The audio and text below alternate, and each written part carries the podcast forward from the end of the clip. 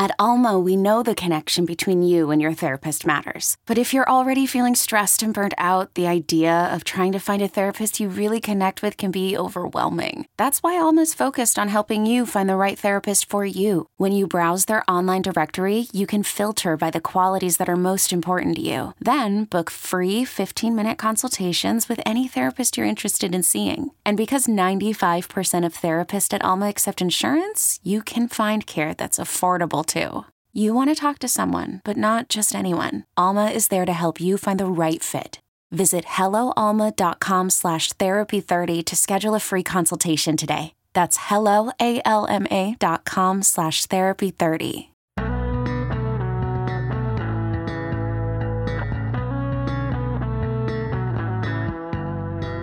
You're listening to This Little Light, a podcast about falling in love with music, hosted by me, Flea, and produced by Cadence 13 and Parallel. Today on This Little Light, I'll be speaking with one of my favorite people on the entire planet, Patti Smith. I never think of myself as a musician because I don't really think like a musician.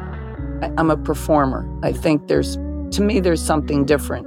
I don't have the mindset of a musician. I'm not, my mind is filled with words, not so much sound or notes, but, um, but I'm moved by music. Patti Smith has done so much as a writer, as a singer, as a rock and roll animal, and as one of the most poetic artists to ever grace this earth. She's written her memoir, Just Kids. She's written other books. She's made art books. She is an absolute dynamic maelstrom, a tsunami of creativity, of intensity, of poignancy. She's beautiful. She's done it all. She's Patti Smith. You like punk rock? You like to rock out? Patti Smith rocks harder than anyone you've ever seen in your life.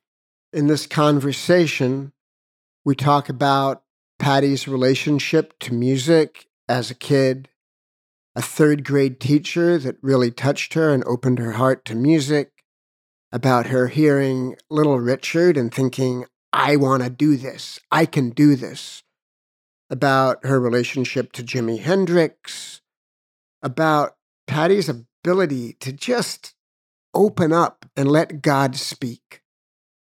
After Patti and I spoke, we jammed together for some of the kids of the Silverlake Conservatory of Music, and um, it was so fun. Playing with Patti is always fun. I've known Patti for a long time. I've played music with her. I've spoken with her in depth. I'm just so grateful to be her friend, and um, just as grateful to speak with her today. And I hope you enjoy it. Ladies and gentlemen, Patti Smith. Let me ask you so, in terms of music education and in terms of you, you know, developing and growing into becoming a musician, like whether you want to face it or not, you are a musician. You play music, you work with rhythm and melody and harmony. I've heard you tell me before, I'm not a musician, I just do this. But you are. Thank um, you. You work with all elements of music. So, so do you remember as a kid, like when you were first ever fascinated, transported, like taken over by music and how that affected you as I, a kid? I can remember two pivotal things. The most pivotal things, I was like really young, like seven, eight. I was on the way to Bible school with my mother, and some boys were playing uh, their record player outside. Uh, they had an extension cord, and they were playing uh, uh, Little Richard. Might have been like Tutti Frutti or something. I was just a little girl, and my mother was always listening to like uh, you know Benny Goodman or Artie Shaw or something. And yeah. I heard that, and I don't know what happened to me. I still remember it. I was like, "Whoa!" I went from a little girl going to Bible school to like as if I had turned into a superhero. that music, that Little Richard, the sound of that music Yeah. and the intensity of that music, and that was a very visceral thing. But the other, maybe even more important thing that happened, I was very sick with uh, scarlet fever, and I How old?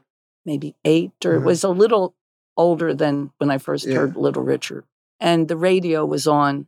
I was in quarantine in our little apartment, and I was listening to the radio, and this music came on that I didn't know what it was. And what it was was it was Eleanor Steber singing Un Bel from uh, Madame Butterfly. And hearing a human voice like that and the, the the arc of that narrative, I didn't know what it was about. I didn't know what opera was. I didn't know anything, but the the the beauty and the perfection and that whole trajectory that she went on, I thought was the most beautiful thing I ever saw or heard. And um, I uh, begged my mother. I wanted to get opera records, but they couldn't afford them back then. But eventually I did get them. But hearing that, and I used to daydream about being an opera singer. And I was the most pathetic kid, really skinny, really sickly, no hopes of ever being an opera singer. But that's still remained my great love musically. Yeah.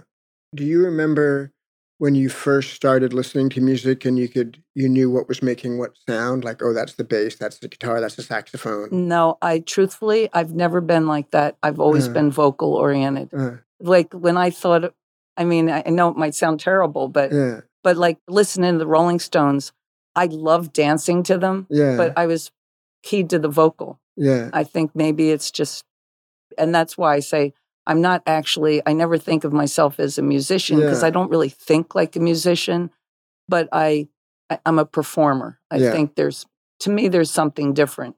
I don't have the mindset of a musician. I'm not, my mind is filled with words, not yeah. so much sound or notes, but, um, but I'm moved by music.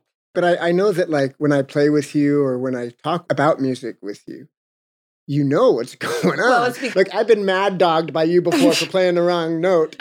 but it's that James Brown thing of like, you know, I want people to keep the beat, you know, because I I I might not know the language, but I yeah. know what's supposed to be happening. You know when it doesn't feel right. Yeah, I know the I know feel, but, but also, also but you also know like what's not making it feel right. So I don't I think you might be like cutting yourself short on what you know. I don't know, but I I mean yeah. I've you know I was married to a musician, a great yeah. musician, and I've observed a human being that their whole mentality and so much of what they do is related to music. Yeah. And uh, so I have great respect for musicians, but I feel that I know my worth as a performer and I know, you know, I've been playing for over 50 years, so I know certain things, but I um I still have great great admiration for musicians and uh, and and gratitude, of mm-hmm. course. Mm. And how about when you first started taking your words because you were writing poetry, you were writing all kinds of stuff, and started turning them into songs? Was it was it like with Lenny? No, um, actually, the first poem I ever wrote that was printed like in the newspaper yeah. was an elegy to Charlie Parker. Uh. I mean, it was in like 1963, but my father really liked Charlie Parker, and so I wrote a poem to him. So I've always been connected with music and things, and I've always written poetry. But two people had uh, influenced me to create songs with my poetry. One was Bobby Neuwirth, because I met Bobby Neuwirth in the Chelsea Hotel in 1970. And of course, I love Bob Dylan, and he was Bobby Neuwirth. He was yeah. in Don't Look Back, and he saw me writing poetry in the lobby of the Chelsea, and he said to me, "You a poet?" And I said, "Yeah, maybe." And he looks at my work, and he's looking at it, and he said, "You should be writing songs. You know, these have a." I said, "I don't know anything about that." And he said, "No, you could you could write songs." I was sort of smitten with him, mm. so I was trying to uh, write something that he would like. But the actual first time I wrote songs for to be f- performed was for Sam Shepard. Mm. For a couple of his plays, we wrote songs together, and we mm. did a play called Cowboy Mouth in 1971, mm. and we wrote some songs for that. And that's when I started. And then I started writing lyrics for Blue Oyster Cult. You wrote lyrics for Blue Oyster Cult? yep. My well, first ever rock concert I went to was Blue Oyster Cult. You never told me I don't know this about you. I well, I I was writing uh, poetry, and uh, my boyfriend was Allen Lanier. He was the uh-huh. keyboard player, yeah. and I was really close to Sandy Pearlman. And I would give them my poems, and they did uh, "Revenge of Vera Gemini," "Career of Evil." Did you ever hear that? I, anyway, probably. There's a there's a few of them. I can't even remember, yeah. but "Career of Evil" was sort of a a big bigger song, and uh, yeah. I wrote about seven or eight songs for them. Wow. I learned a lot of what I wound up doing from other people. Like I was, um, because when living in the Chelsea Hotel, I also worked for Steve Paul and would help uh, s- sort of assist Johnny Winter. I would would have all these odd jobs as well as working in the bookstore. Johnny Winter was completely colorblind, and um, he would have trouble going across streets because he couldn't tell if it was red or green light. So sometimes I would like walk with them places. Yeah. I even went to London with them just to walk, help Johnny walk around. Wow. But I watched him perform many times. Yeah. He was one of the greatest performers I ever saw. Mm. And the first performer I ever saw leap into the people or just confront the people. Yeah. Right.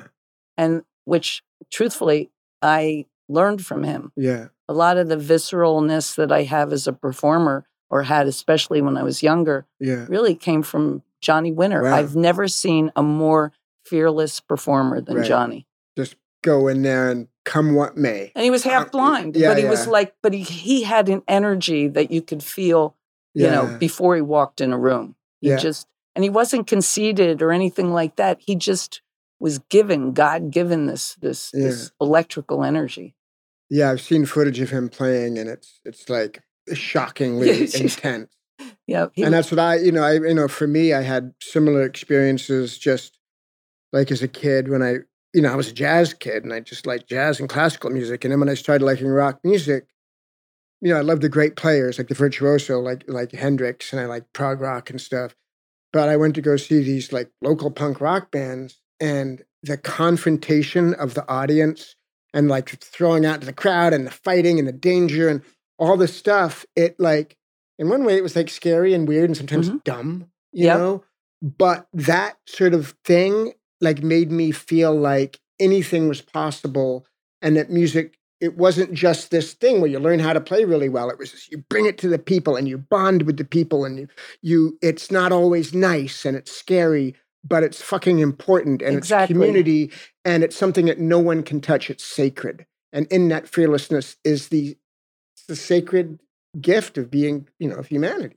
well, if you think about that became a very physical thing, but Mm. like when I like in the early '60s and things when first hearing somebody like Roland Kirk or then Albert Ayler, the Ayler brothers, or you know, and, and then Ornette, people felt physically assaulted. People Yeah. felt physically assaulted by Jackson Pollock. They felt Yeah. physically assaulted by Impressionism. But that's there's great beauty and risk in that, and I think that it really, it just like completely blew up uh, Yeah. in, in the punk rock music. But Yeah. that's needed. all it's of like it too. Like sports. you other know? things you say, like you know, Mishima, Yukio Mishima, he wrote that that very rarely do art and action come together, but when they do, it changes the world. And I don't know. I always Yeah, like, that's I, I awesome. read that when I was really Yeah. young, and I just got goosebumps saying it. you know, I used to have that written down. It was like, you know, when you're young, you write down certain little phrases. I keep them in my pocket. Yeah, that that's Yeah. an awesome. I Yeah. forgot about that. That's awesome. Well, art and action. I mean, that's where you have Pollock, Yeah. jazz. You know, Yeah. you it's like Elvin Jones. You know, art and action. We're going to take a quick break. When we're back, Patti talks about how her single interaction with Jimi Hendrix influenced her life, how she shaped her kids' relationship with music, and a little bit about life at the Chelsea Hotel. Knowing how to speak and understand a new language can be an invaluable tool when traveling, meeting new friends, or just even to master a new skill. But it's not always simple when you're bogged down by textbooks and structure classes. That's why so many people trust Rosetta Stone. Rosetta Stone is the most trusted language learning program, available on desktop or as an app. It truly immerses you in the language you want to learn, like Spanish, French, Italian, Chinese, and more. You won't just be studying English translations. The Rosetta Stone intuitive process helps you pick up a language naturally, first with words, then phrases, then sentences. Don't put off learning that language. There's no better time than right now to get started. For a very limited time, listeners can get Rosetta Stone's lifetime membership for 50% off. Visit rosettastone.com slash rs10. That's 50% off unlimited access to 25 language courses for the rest of your life. Redeem your 50% off at rosettastone.com slash rs10 today. The only way you knew people was like seeing them live or maybe a little rock magazine or listen to the radio and uh, but we were all in the same headspace, all against the war in Vietnam, all in a, a new culture based on love and peace. So, and there was no celebrity cult for Mm. rock And It wasn't so broken up in, into criticism and Well, also rock stars. You know, Janis Joplin came into the Chelsea. Yeah, I lived there. She was coming into my house. yeah. The only difference between us is we all dressed the same and all was her room was bigger. Uh, She had like a kitchen. Yeah. I had like a room, no Yeah. bathroom. She had a, a bathroom. I could go in and use her bathroom, you know. that's so cool. Yeah, it was people were it was different. They'd walk down the street, people weren't taking people's pictures or asking for autographs or nothing. It seems too like when I when I um like read things about that time and journalism or whatever, it's not so it's no one's like picking each other apart. It's kind of like this feeling of teamwork. Like, here's this thing, we got this thing. Like, are you clued in? Because there's some magic going on. Yeah. Like it's less like, well, you're good, you're not good, you're a phony, you're real. More just like, let's get with it. Yeah, it was just well because ideologically, people were really into the same type of thing. I mean, Yeah. people were, you know, we were part of the civil rights movement, the anti-war movement, you know, developing music globally and in, you know, in some language that equated with peace and love and however, you know, corny that sounds to people now. At that time, it was a it was a mission. yeah. It wasn't like, uh, you know, uh, encapsulating a hippie movement. It was a true mission where we and the people before us, and not uh, the people on the streets, but also our spokesman, we really thought we could change the world. yeah. I mean, really, really thought that. we need more of that now. Well, it's so overwhelming now. You think it's hard to believe you can change the world, but Yeah. you can influence, Yeah. can I, influence it. you know, I I always have the feeling that the best things that you can do to start to create peace, to create togetherness, to build bridges and heal divides, starts in the community. Like starts with one person. Like, can you smile at one person you don't know in the street and maybe make them feel a little bit more connected? It's like I think there's two kinds of people really. There's those that know we're all connected and those that don't. I mean, it's so funny. I remember um, we were talking earlier about Yeah. meeting people and things. Yeah. Um, it was just the, uh, I think, 51st anniversary of Electric Lady Studios. Yeah. And I was there. I was like 22, 23 Yeah. years old when Jimi Hendrix opened that studio. Yeah. I remember, uh, I don't know, I was working in a bookstore, but I wrote record reviews to make a little extra money. And I was invited to the uh, opening of uh, Electric Lady Studios. And Jimi Hendrix had just opened the studio, and he had so many hopes and dreams for this, um, not only being a place to make music, but to educate and uh, spread a positive ideology through music. And I was like at this party and I was so shy. And uh, I was sitting on the steps. And I remember I, I was trying to dress like East of Eden. I had this like long polka dot dress and this straw hat and you know, trying to like, you know, make an impression. And then I, I didn't have the nerve to go in. And he had to leave to catch a plane. And there he was. So you were sitting out front by yourself. No, I was sitting on his the stairs of Electric Lady. Uh, yeah. and just sitting. I mean, he came out of the studio and I was like in the way because I didn't have the nerve to go in, Yeah. you know. And he said hello to me and I, he said, You're not going in the party. And I said, Oh, well, little shy. And he said, You know, and he told me that he was also shy. And he said, People don't know that, but he was shy himself. And then uh, he was telling me, he started telling me about the studio. He said, Well, when you go in the studio, this is what I want to do with it. And he told me he wanted to travel the world, stop touring, travel the world and get musicians from all over the world and with all their different instruments and take them all to Woodstock and sit in a field like for a month playing like discordant, totally discordant, like Ornette Coleman or something or Albert Ayler and but keep playing and playing and playing till they like churned like butter and they found with all the different keys and all these strange instruments and all these different cultures, one language. They found one language. And he said, And you know what that language is? And I said, What? He said, The universal language of peace. You dig? And I was like, Yeah. yeah. and then he left, and I was like, Whoa. He he really felt that through that they could take that music and then open up the world. You know, go anywhere in the world, find one one one universal tone or one universal uh, conversation or grammar that could include everyone. And uh, I never dreamed at that point, because that was 1970, I think, that five years later I'd be recording horses there. Yeah. Did he ever come back to America after that? Or is no, that when he, he, went died and played in the uh, Isle London. of Wight? I mean, he died only, Yeah. that was in uh, August. That was in August, and he died in September. So he literally died Yeah. a couple of weeks later. yeah. It was heartbreaking. Yeah. he was he he was just uh he had everything everything you would want um because not only did he have like such a beautiful look and and was so powerful as a performer but he had hopes for the future. He had a vision. He was a visionary but he didn't he was only 27 years old. I was like 23 Yeah. and he was like 27 and uh, you know i could even though he was only a couple of years older than me i could i could see his vision. It was it had a huge scope. Mm. and um and you know that's when i think about that that's that's that's the kind of things we believed in then and it was all love based Yeah. just as you say and you're always love you're love based. I'm trying. I, you know, I you're fail. a love based I guy fail sometimes. I know that, you know, you're a focused and doting mother and your kids are grown up. But when they were kids and they were growing up and you were, you know, they were hearing, I'm sure they had plenty of music around you and Fred.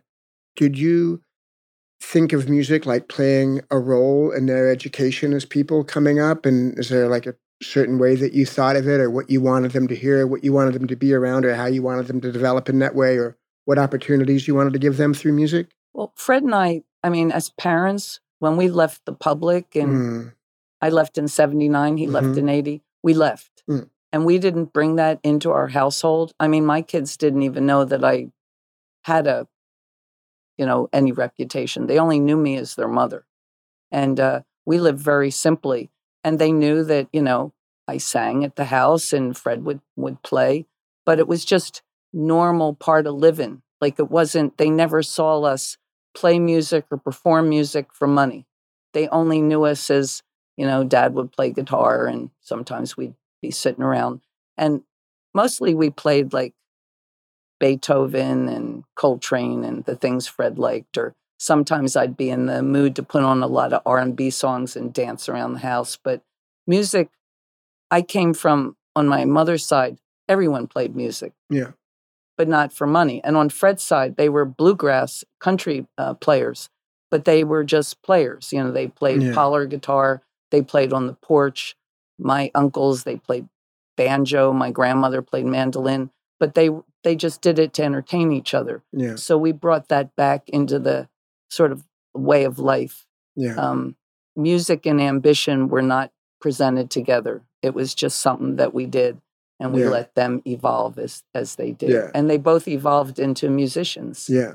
But uh, Fred really felt very stung by a lot of his, uh, you know, what happened in terms of his life within the music business and being so young, being 15, start um, starting the MC5. He was 15? 15 years old, you know, and uh, he he he wanted to be a baseball player, and he Yeah. wound up um, having a band. But then they got introduced to so many things, to drugs, to so much violence, and uh, the politics, and all of these things. That by the time I met him at 26 years old, he felt like he had been, you know, bulldozed Yeah. and he really didn't want the kids' image of music to be connected with drugs, fame, and fortune. Yeah. He just wanted them to hear music Yeah. and let them choose what they liked. Yeah. You know, it was really funny because I didn't I didn't start playing music again. I hadn't played music from 79 or hadn't performed till after he died. He died in 94, so around 96 I went back and, and to make a living to things going. And we did our first tour. Bob Dylan uh, asked us to tour with him I think Allen Ginsberg asked him to give me a break so I could, I would have a protective shell Mm. going back into the world. And I took the kids with me, you know, and Bob said, you know, said something to Jack about me. And Jack's going, she, she's just my mom. And then a reporter said to Jackson, what do you think about your mom doing this and that? And he goes, oh, she does the laundry and she cooks our dinners and, you know, and she can sew a little. You know, that, that, that's all he had to say. He was, Yeah. they only had a sense of me being their mother yeah. and it's really great because even now now they play with me that you know jackson's playing with me now and jesse and i sometimes the three of us perform but we are really first of all you know a family Yeah. and uh you know the the rest is what it is we Yeah. haven't lost that thing that yeah. that's the kernel love again yeah. which is what you always introduce into everything love is the kernel of our performance Yeah. In terms of music education, like one of the most important things, and, and look, I love academic music education. Don't get me wrong. It's incredible. And I wish I would have had it when I was a kid. It would have helped me immeasurably. And now I'm always trying to grasp little things, you know, to my, but the basic principle of just loving music for what it is, for the process of doing it, whether it's just hanging out at home or it's a meditative thing to do when you're alone. And it's so easy for kids today and for anyone today to be completely lost and having to bring something to a marketplace. So I'm going to make it and I'm going to hustle and I'm going to be the one. And, yeah and I get it. You know, you want to survive in the world and it's difficult. And especially for people who, you know, grow up in really, you know, circumstances where it is really difficult to survive and it's just to have food and pay rent and do all that stuff. But having that freedom to just get lost in the process and re- and reaping that reward, if it's the thing that you want to do as a career, it's going to come anyways. And your best chance of it coming most abundantly is by letting go of, you know, this holding on to it, you know. And I think one of the greatest things that I could ever tell any music student is just get like fall in love with it. Like that's really it. Like everything else, if you want it, it will come. I think that also we have to in in educating in there's different ways of educating like you're Yeah. touching on them. One is to educate them if they want to go higher and higher academically or in their uh, technical play or uh, whatever their ambition is, but also to educate them that there's a, a slot for everyone, even if your slot is sitting on your porch playing a few chords Yeah.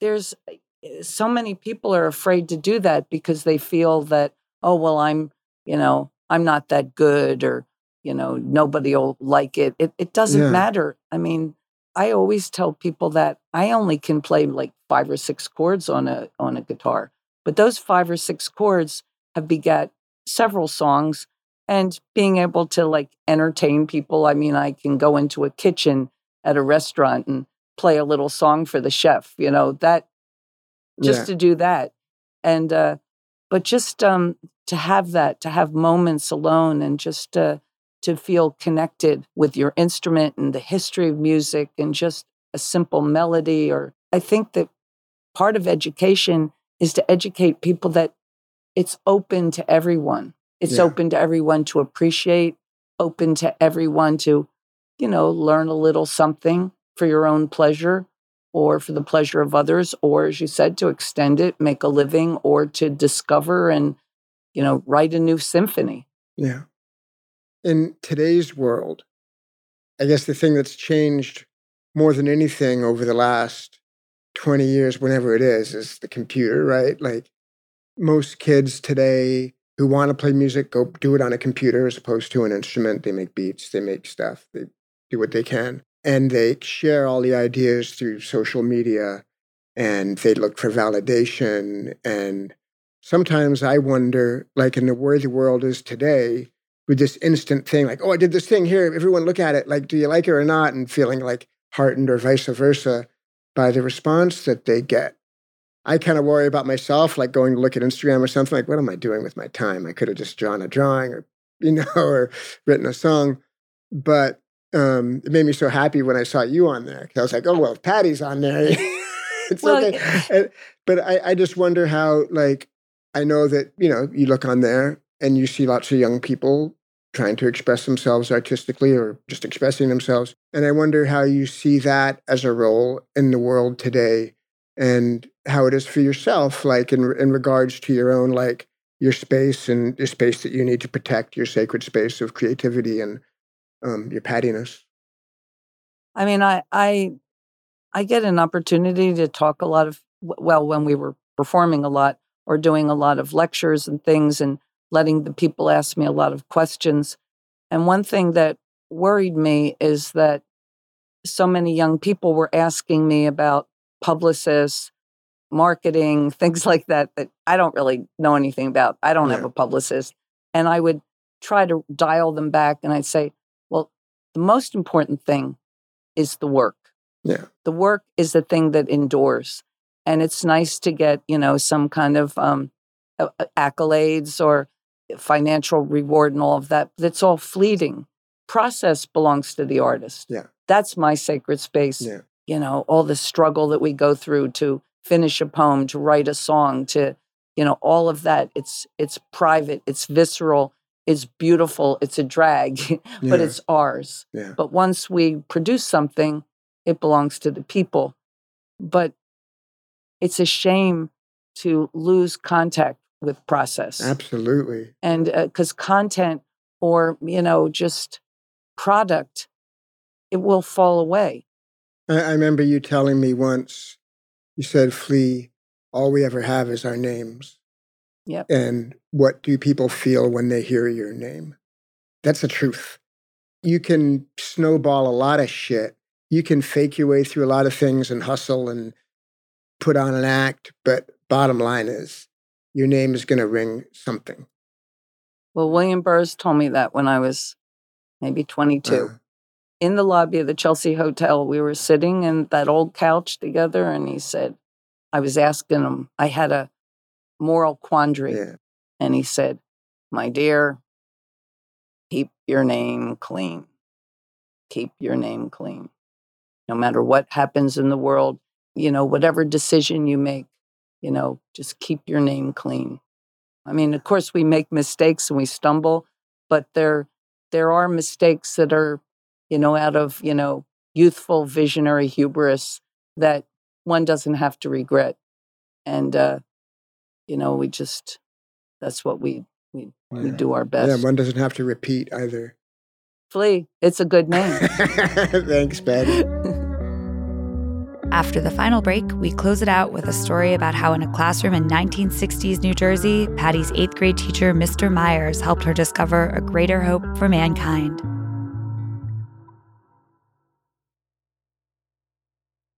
I'm Sandra, and I'm just the professional your small business was looking for. But you didn't hire me because you didn't use LinkedIn jobs. LinkedIn has professionals you can't find anywhere else, including those who aren't actively looking for a new job but might be open to the perfect role like me.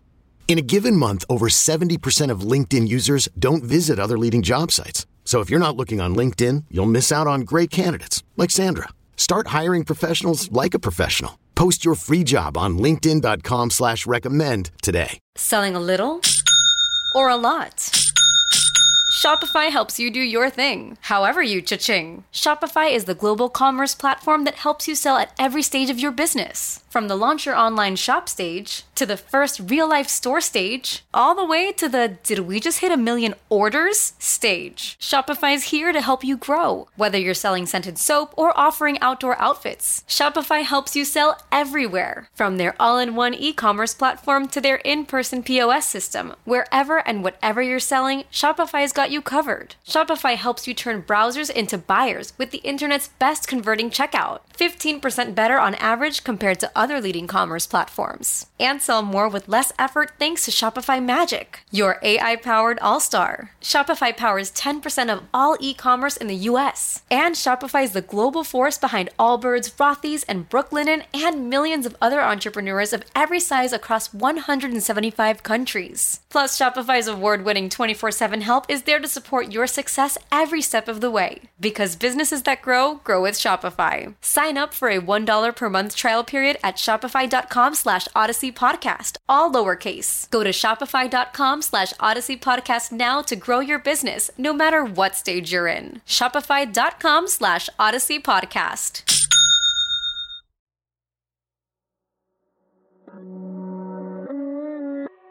Know, I think we're probably getting towards the end of this. Um, I guess just one more question. You know, in terms of, you know, this this podcast is speaking to people about music education and its role, and I feel like we've spoken about that, and I really love it because you know, when we decided to make this thing, I thought, you know, it's about you know, it's for the music school, it's about music education, and everybody's education is completely different. You know, everyone has a sees things differently and is drawn to music, this magical thing, in a different way. And, um, you know, we've spoken about today, and we know how valuable the role of music is in, in the world and, and how much effect it can have in, in hopefully creating positive change and the massive changes that need to be made. Um, is there any particular thing that you hold on to, like a light that gives you hope? Well, I I mean, I always uh, quote Jimi Hendrix here with a question in that realm, and he said in I think Merman turned the Ties, "Hooray! I wake from yesterday. Every day when I wake up, I have breath, and where there's breath, there's life, and where there's life, there's hope. And I feel that every single day. But I wanted to say one other thing.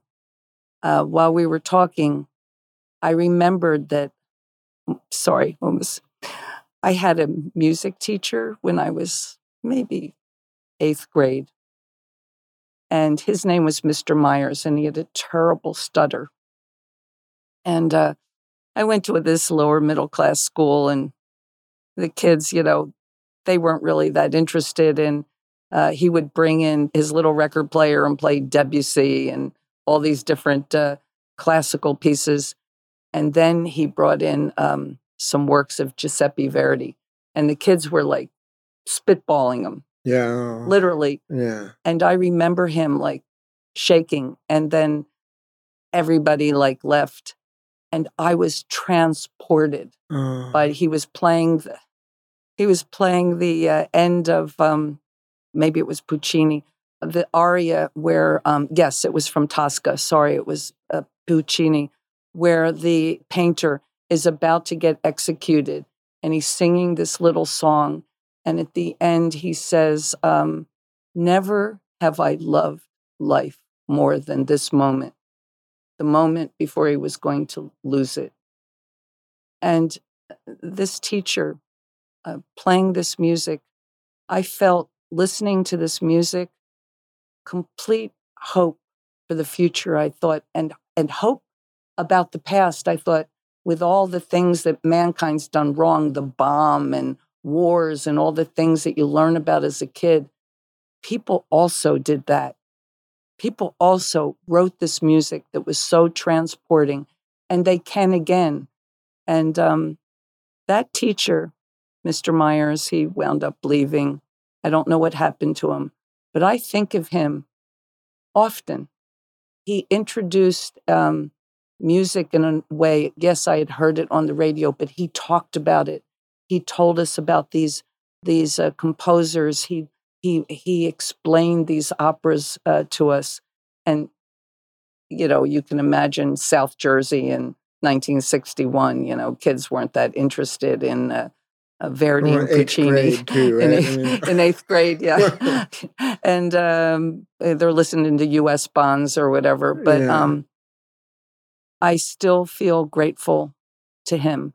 Our teachers, you know, you have Yeah. a teacher in your life that opens a, a door, and I, I, I felt a hope for mankind. It's hard to explain it. It's just this. When I uh, heard this, I felt like this was done, you know, a century, two centuries ago, and and and and work like this will, or a different kind of work will be done two centuries ahead, and that thread just made me feel like, you know, we we were a, a glowing, um, uh, beautiful people in spite of everything else around us. Yeah. So a little salute to my old music teacher, Yeah, Mr. awesome. Myers. Mr. Myers. You know, I think for for music teachers the, on the other side, it's equally profound. You know, I was, you know, my professional career is such that I don't teach much because I just I get too distracted by work. Um, and consistency is so important. But there was one six month period where I taught here, and I had a bunch of students. I taught trumpet and I taught bass, and so I had some great ones. I had some that were real, you know, lazy. But there was this one kid, and he was